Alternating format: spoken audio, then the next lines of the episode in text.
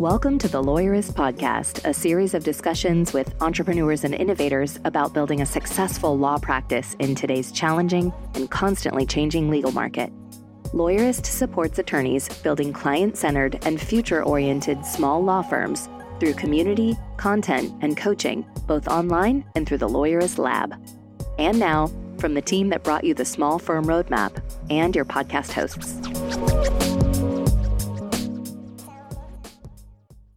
Hi, I'm Zack Glazier.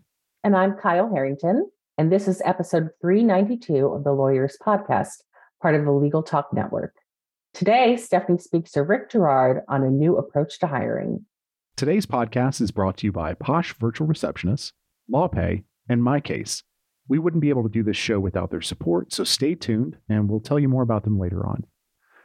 So, Kyle, welcome to the Lawyerist. Uh, welcome to the Lawyerist Podcast.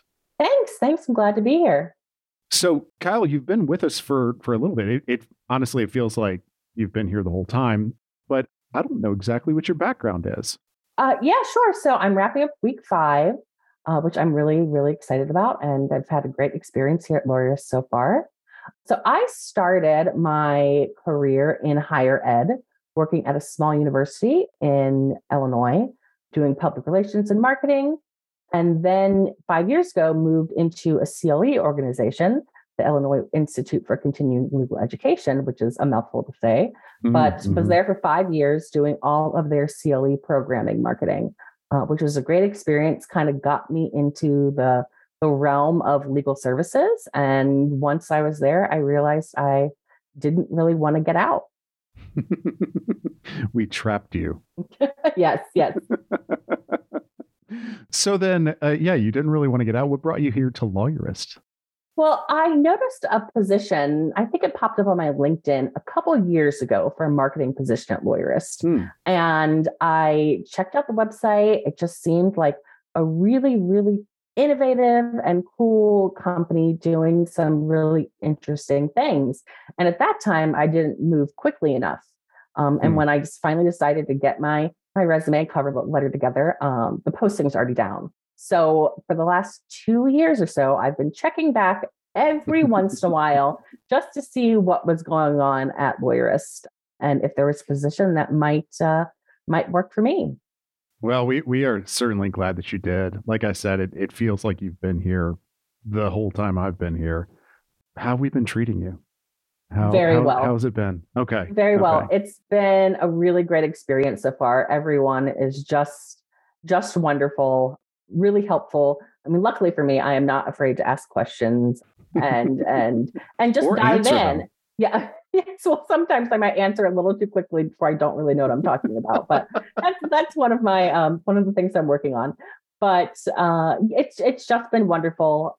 I mean, I'm getting getting to do a lot of things that I love to do, a lot of editing, uh, writing now, things I had that had kind of been put on the back burner for me the last several years. So I'm excited to be here. I'm excited to come to work, you know, every day. Long, long commute from you know my kitchen to my home office but it's oh, something yeah. that I can man it's manageable. And yes. it's been really wonderful so far. Well, great. Great.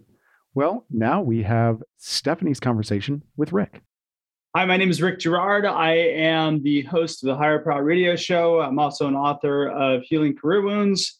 And uh, my background is primarily in executive search and uh, helping hiring managers to do a much stronger job with interviewing. Yeah. Hey, Rick, welcome to the show.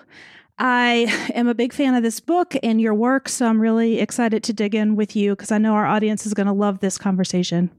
Yay, thank you. Thank you for having me. So, I wonder if you could start and just tell us maybe a little bit more about your background and what led you to write this book and focus on helping people hire. Yeah, you know, I wrote the book because I don't scale. I mean, that's really the re- biggest reason why. So I've, uh, like I said, mentioned in the beginning, I'm I'm uh, an expert in kind of executive search. And one of the problems that I realized early on in my, well, within the past 10 years of my career was that executives really don't know how to conduct interviews and really how to uh, extract evidence to support whether or not a decision should be made either way. And ultimately, what it, what an interview comes down to is, do I want to have a beer with this person? Yes. And yes. decisions are made based on that, as opposed to whether or not somebody aligns with the values of the company, whether or not somebody's positioned properly for your particular organization, or whether or not like they even uh, have a growth path within your organization. And those are all really important key factors, especially for onboarding somebody, but also retention, which you know a lot of people are having challenges with right now. Yeah, I mean, I, I often say there wasn't an HR class in law school, like where they actually taught us how to do this stuff, how to think about hiring and then actually conduct an interview. And yet there's all this, you know, good research and learnings out there that there there really is a right way to create a hiring process and do an interview, I think. Yeah, there is. But you know, it's interesting. I, I, think a lot of HR processes don't really get it right either because they optimize for larger companies. And when when you are a large organization, you've got a very fat wallet. You can afford to throw lots of money at people and get them to join. And so the challenge comes when you filter down to smaller organizations and you're trying to hire somebody. And the truth is you don't have a fat wallet to be able to, you know, buy somebody. So you've got to dig a little bit deeper into what's important to that individual so that that individual wants to join. So, you know, every small, small company can 100% attract A players. It's just how we bring them through the process. Yeah. All right. So, confession time. When I first read the title of your book, which is Healing Career Wounds. Yeah. You know, it doesn't sound like a book on on hiring the right people. no, it doesn't. It's kind of the punchline, right? And the idea behind it is that in order to attract the strongest people for your organization, you have to demonstrate how you can heal their career wounds. And so that's why I put the subtitle as, you know, your startup secret weapon to hiring the strongest people. But again, yeah, the the title doesn't really yeah, I've gotten a lot of pushback from that. no, I mean, yeah, but then once you get through it, you're like, "Oh, I see what this is about." It's not a therapy book. It really is about, you know, concrete steps of of hiring. But I think you're onto something there because when I read it, I was like, yeah, this is really in line with what we've been teaching and what I've always believed. But I think you hit on this nuanced piece of this idea of career wounds and that there's a different also element just beyond looking at someone's values and if they align with yours. So I wonder if you could speak to a little bit more to that, what you mean with, you know, when you think about someone having career wounds, like what does that look like? Yeah, well, you know what? Most people have them, right? So if you look at some of the data out there, I think the most recent data I have is like from two, 2019 with that Gallup poll they do in job satisfaction. And it was something like almost 70% of people are dissatisfied with their current roles. Well, that's a big clue to you that if you take the time to understand who the individual is, there's usually some sort of career wound in there that can probably be healed by your organization. But you have to dig deep and understand from that person exactly what's going on from them. You just have to ask them, right? So, what's happening in your current role that has you open to hearing about something potentially stronger? And a lot of people will share that information with you. The challenge is we always go into sales mode and start telling people what we want, what we need, and how we're so great, but we never really listen to what it is that person wants. So, just taking that conversation and flipping it upside down creates so much value in the mind of the person that you're trying to engage with because you're offering something that nobody else is, which is you're not trying to sell them, you're just listening. Yeah. I love that. So knowing that, how should an employer like just even approach their hiring process differently? Like where because I think you say that they should start a lot earlier in the process than the interview. So what does that look like? Well, for me, it's always about starting with your core values and building those out. And then from your core values, you build your interview questions and then you build your job description around those, the language of your core values. That way, you're broadcasting out to the world what's important to your organization. And the people who resonate with it will lean in, and the people who don't will shy away. And that's really what you want because you don't want to spend a whole lot of time on people that maybe have the right skills, but they're completely not positioned well for your organization. And then bringing it further into, you know, I think the biggest mishap that we have is that that initial phone conversation that you have with somebody is usually like a five minute, maybe 10 minute conversation where it's, hey, do you have this? Do you have that? How much are you looking to make? And let me sell you a little bit of my company. Well, if you think about it, that's like such a great opportunity for you to learn about whether that that person should even be brought in for an interview. And again, asking those questions, getting people talking is a lot easier than it sounds. And all you have to do is just open that door and let people tell you whether or not they they align with what it is you're looking for. Yeah. So our audience values won't be new to them because we talk about it all the time. They're probably like, "Oh, great, Stephanie, you brought on another person to to talk."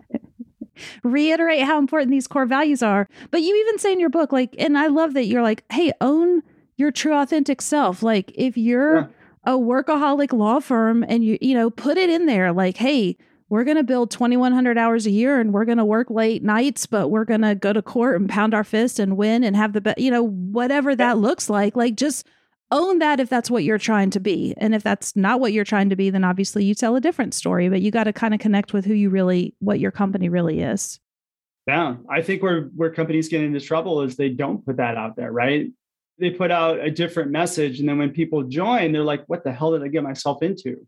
This place isn't at all what you guys pitched to me, right? So a family friendly environment where, you know, you can go out and, you know, work life balance and all these other things if they're not really part of your firm's DNA, then don't put it out there. You know, just if you're if you're a group of backstrapping, like, you know, uh, you know, just hardcore push it, like put that in your job description, get that out there because the right people are going to be like, yes, that's my these are my people. I'm going to lean in. I'm going to do well here.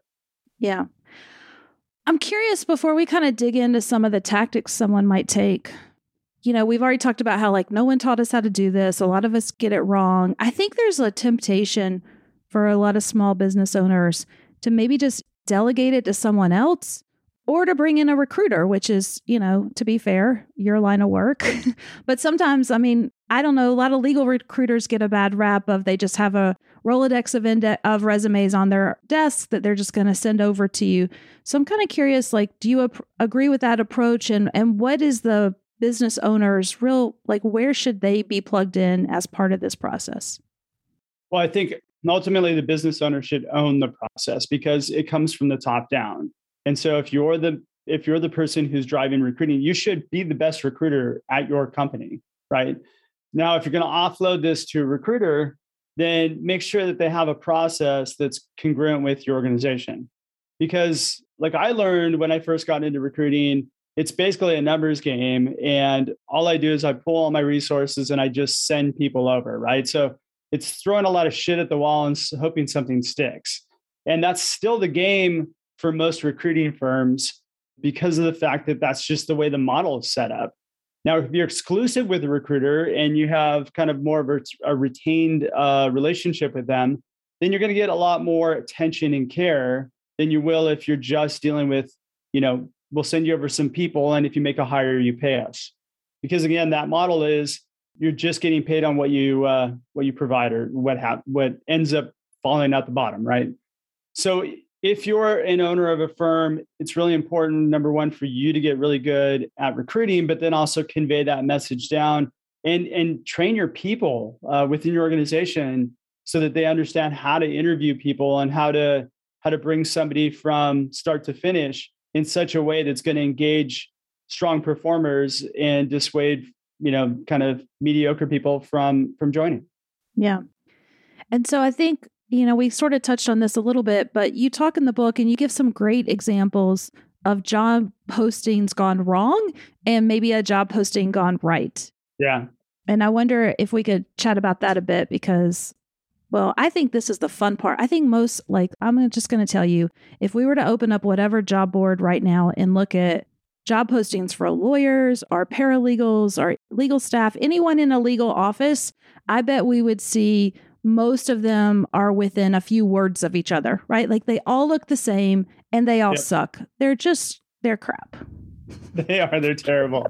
But then again, I, I bet you could probably take a, a job description from like a software company or like a manufacturer like they all have the same format and it's terrible and you know i consider if you're putting something out there it's a marketing document so god can you imagine if like if the content you put out as a marketing, like marketing content, looked like a job description. I mean, you would fire the marketer, right? So why we kind of accept that as, you know, we need five years of this and four years of that is kind of, it's silly. It's quite silly. So I think of job descriptions as two things. Like one is as a marketing document, right? So I want to make sure that I'm demonstrating first off what's in it for you, who we are, and I'm using the language around my values.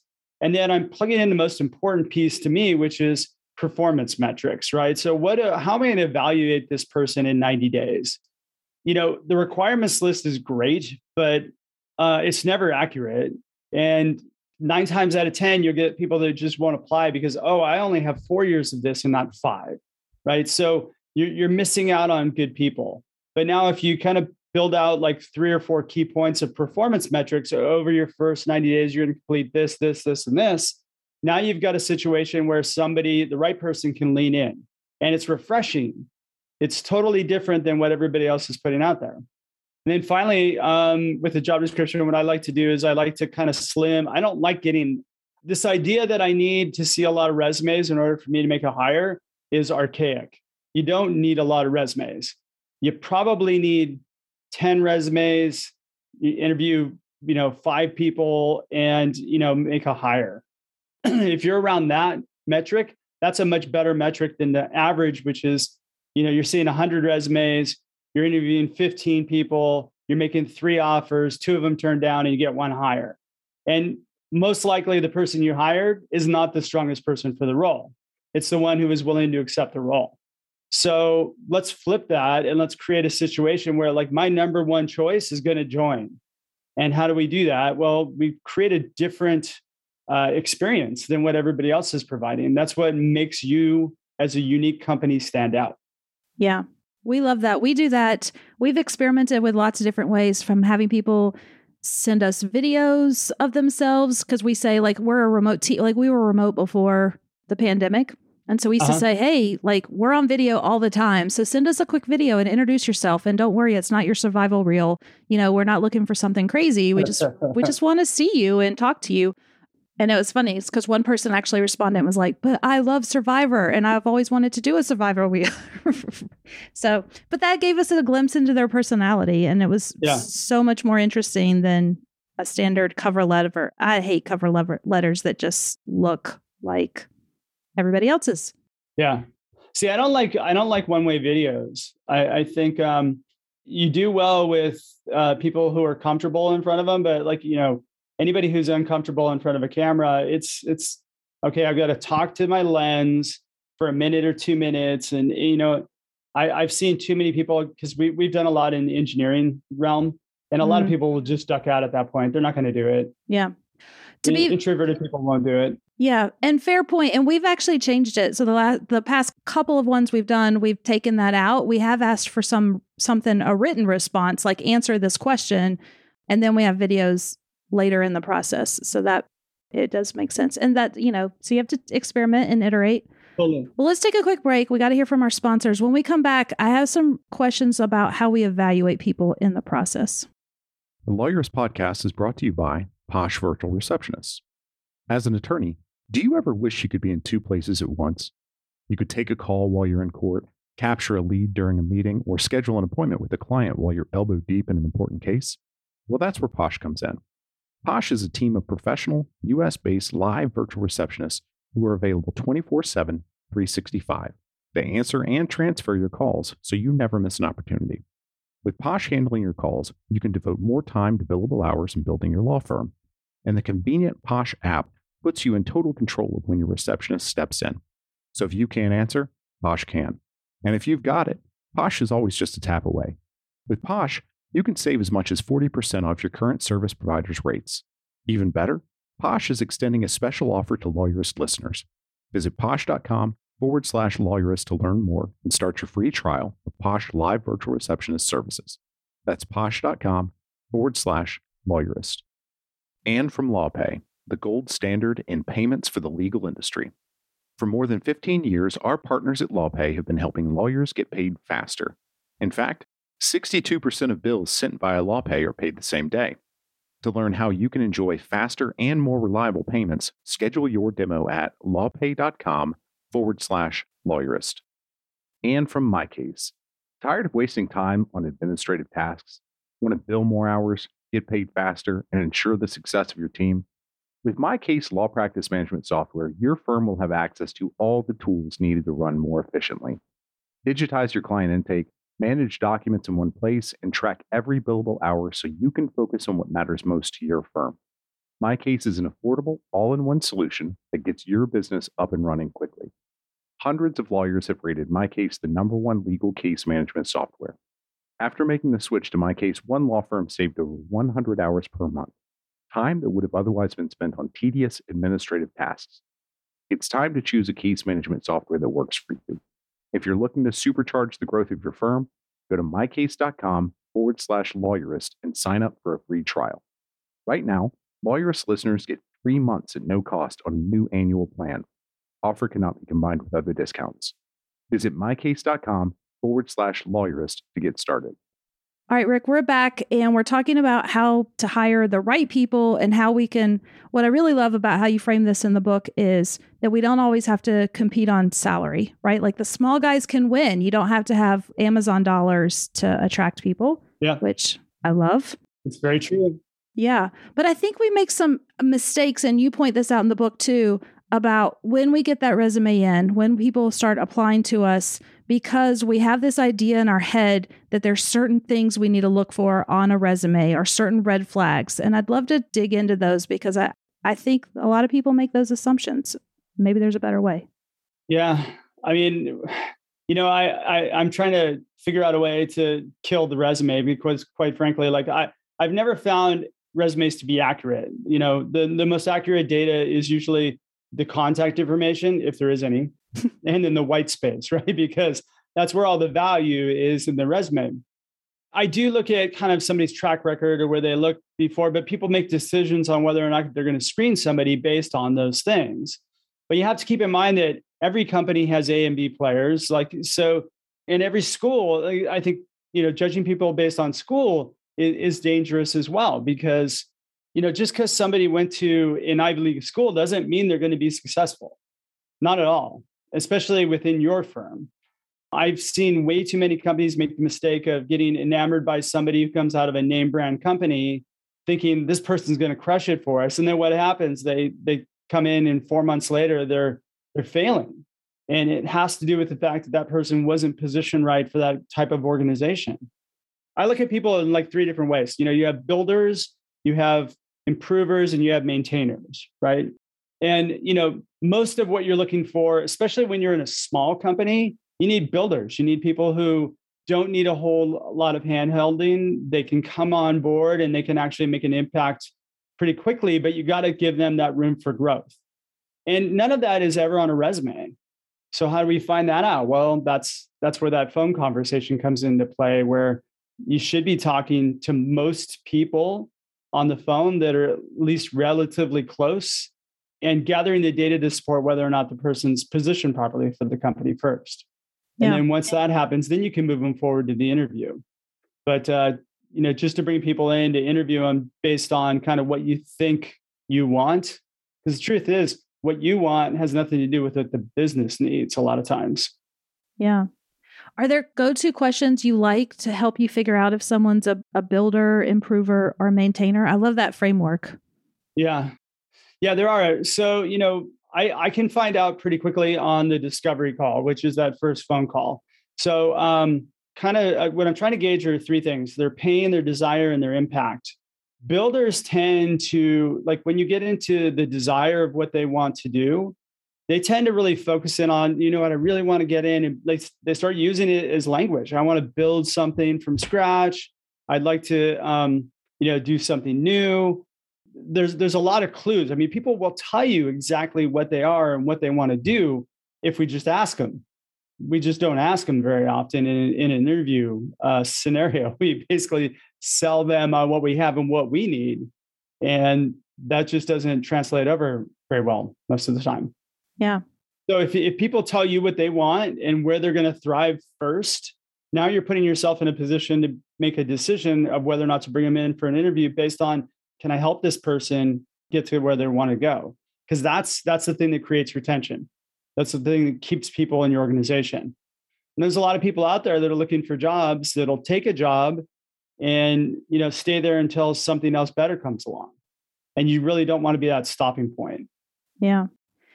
Talk to me about experience. So many lawyers only want to hire someone with experience because they they tell me, "Oh, I don't have time to train someone or I don't want to train someone." And so you see this lawyers especially will be like, "I need someone 3 to 5 years out of law school." Like they're very specific. They you know, in their mind, that number of years of having their law degree is going to equate to something magical when they open and get it, you know, when they come into the door. yeah. Yeah, well, everybody else is chasing that 3 to 5 year person as well, right? Because that is kind of the sweet spot for everyone.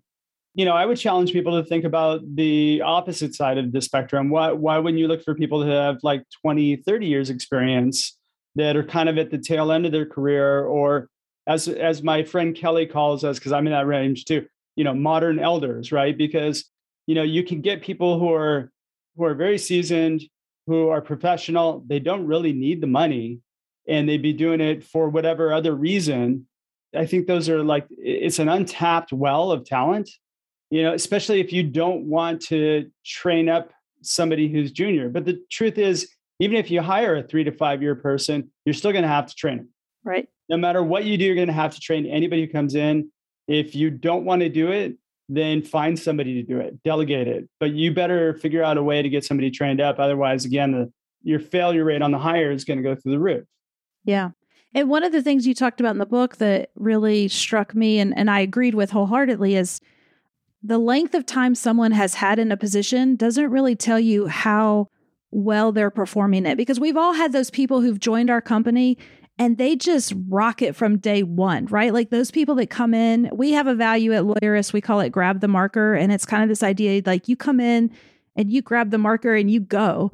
And some people will do that. They they don't need a lot of time at a company or experience. So if you can find that person, that might be, be more valuable than someone who has just 5 years who's just hung yes. out doing the bare minimum at their job.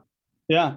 Yeah, well that's uh, that's where impact comes into play, right? So what's what's really important again I, I do this in the discovery calls now i want to figure out after i understand what their pain is and what they desire what impact have they made in their current organization that is a, above and beyond what their what their job is right? So high performers tend to do work above and beyond.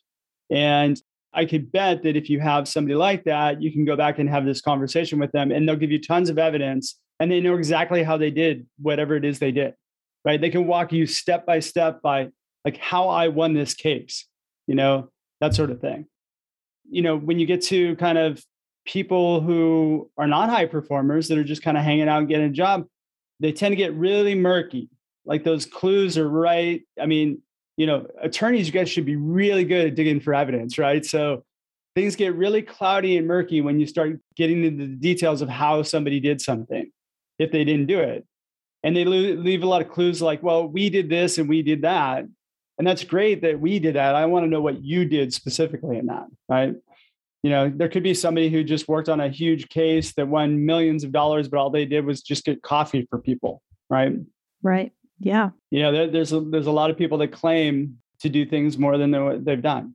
But again high performers there's tons of evidence that you can just extract from that. And that's that's how you that's how you um, understand the person who's across the desk from you because you know when somebody's giving you all this good data and you're like oh my god okay we've got another we've got a rock star here that we we definitely need to to get on board. Yeah.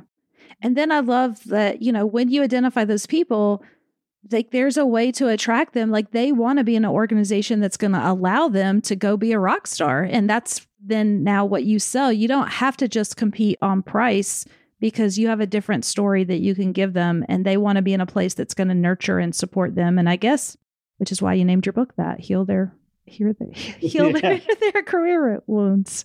Totally. I had a guest on my show a few weeks ago, and, and it was interesting because he had this perspective of I look at compensation as three components.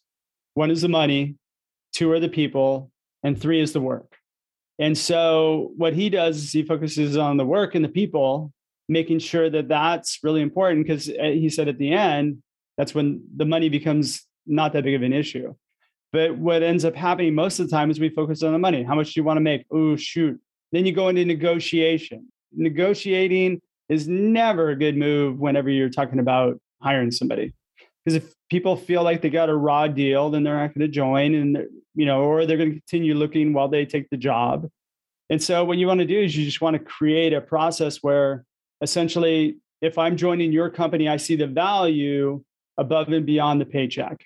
Right. So yes, I'm going to make money no matter where I go. But here I'm, you know, with you, I'm going to be able to do this. I'm going to be able to do that. I'm going to learn this. I'm going to be able to grow here. And those things are all really important to me. Yeah. So people will tell you all this. And then all you have to do is just make sure that you're confirming it with them as you're going through the hiring process. It becomes a very easy transition when you get to an offer stage. And that's how you be, beat the big firms that have huge paychecks because they're not taking the time to do any of that. And they don't really have any of that to offer most of the time all they have is just a big salary and benefits package. Yeah. So then I'm curious are you a big proponent of of posting salary ranges on that initial posting or how do you handle that? I don't. I don't. I again I try to I try to make it as as non-transactional as possible because it's really not a transaction. Also, you know, when you get somebody engaged, you can talk to them about what it is that you know your salary range is. I think it should be a conversation that is between the individuals. Well think about it again if you're posting it out there does it attract somebody? You know you're going to have some people that are going to say it's too low and they're going to bow out. And again i'd rather have that conversation and um, understand that they bow out. But there's a lot of people out there that'll take less in exchange for you know more other caveats right other things that are more important to them yeah. I've had uh, cases where I've placed somebody in a role where there was a huge growth potential. Uh, the people they were working for were amazing, and they took a 100K cut in salary to take that role. So people will do it for the situation that's going to heal their career wounds, right? Yeah. No, it makes sense. Well, I love all the things that you've said and really want to plug the book again because uh, we didn't get into near the detail but what I really appreciated in the book is you gave templates, examples. I mean, you were like, hey, here's the email that you can use to go attract the right person and try to recruit someone, which I thought was just super helpful. So the book is Healing Career Wounds, but you should probably we should probably tell them the rest. Your startup secret weapon to attract, hire, and retain ridiculously successful people, which it all makes sense now. Yeah we're, we're, there. We got there on the title. Eh, you know, I know, right? You just have to tell people. I, I, was super stubborn with the title. Everybody was telling me it should have been something else, like your startup secret weapon or something like that. But I'm like, it's the punchline. Plus, if you're like walking through the airport and you see it on the thing, you're gonna be like, what's this? So yeah, it was kind of more of an attractor more than more so than anything else. No, I love it. So it's not a therapy book about your office, but it is a great no. hands-on tool that you can use to attract and hire the right people for your team, which really matters. Like it's super important. And it's something I hear so often that people continue to struggle with, but you don't have to. You can find the right people. And man, when you do, it makes such a difference, right? We all know that. Yeah. And right now, the opportunity, everybody's complaining about not being able to find people, but people are moving and they're moving for the right reasons. And, you know, if you, if you are not on top of this, that's why you're having a hard time finding the right people. Yeah, fair point. Well, Rick, yeah. thanks for being on the show with me today. It's so great to, to be here. Thank you for having me. The Lawyerist podcast is edited by Brittany Felix. Are you ready to implement the ideas we discuss here into your practice? Wondering what to do next? Here are your first two steps. First, if you haven't read the Small Firm Roadmap yet, grab the first chapter for free at lawyerist.com forward slash book. Looking for help beyond the book? Let's chat about whether our coaching communities are right for you. Head to lawyerist.com forward slash community forward slash lab to schedule a 10 minute call with our team to learn more. The views expressed by the participants are their own and are not endorsed by Legal Talk Network. Nothing said in this podcast is legal advice for you.